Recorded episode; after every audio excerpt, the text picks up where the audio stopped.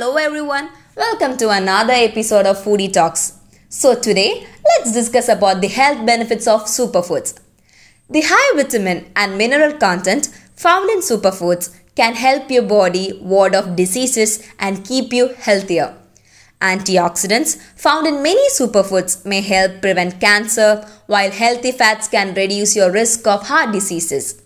Fiber, which is also found in many superfoods, can help prevent diabetes and digestive problems, while phytochemicals have numerous health benefits, including reducing your risk of developing cardiovascular diseases.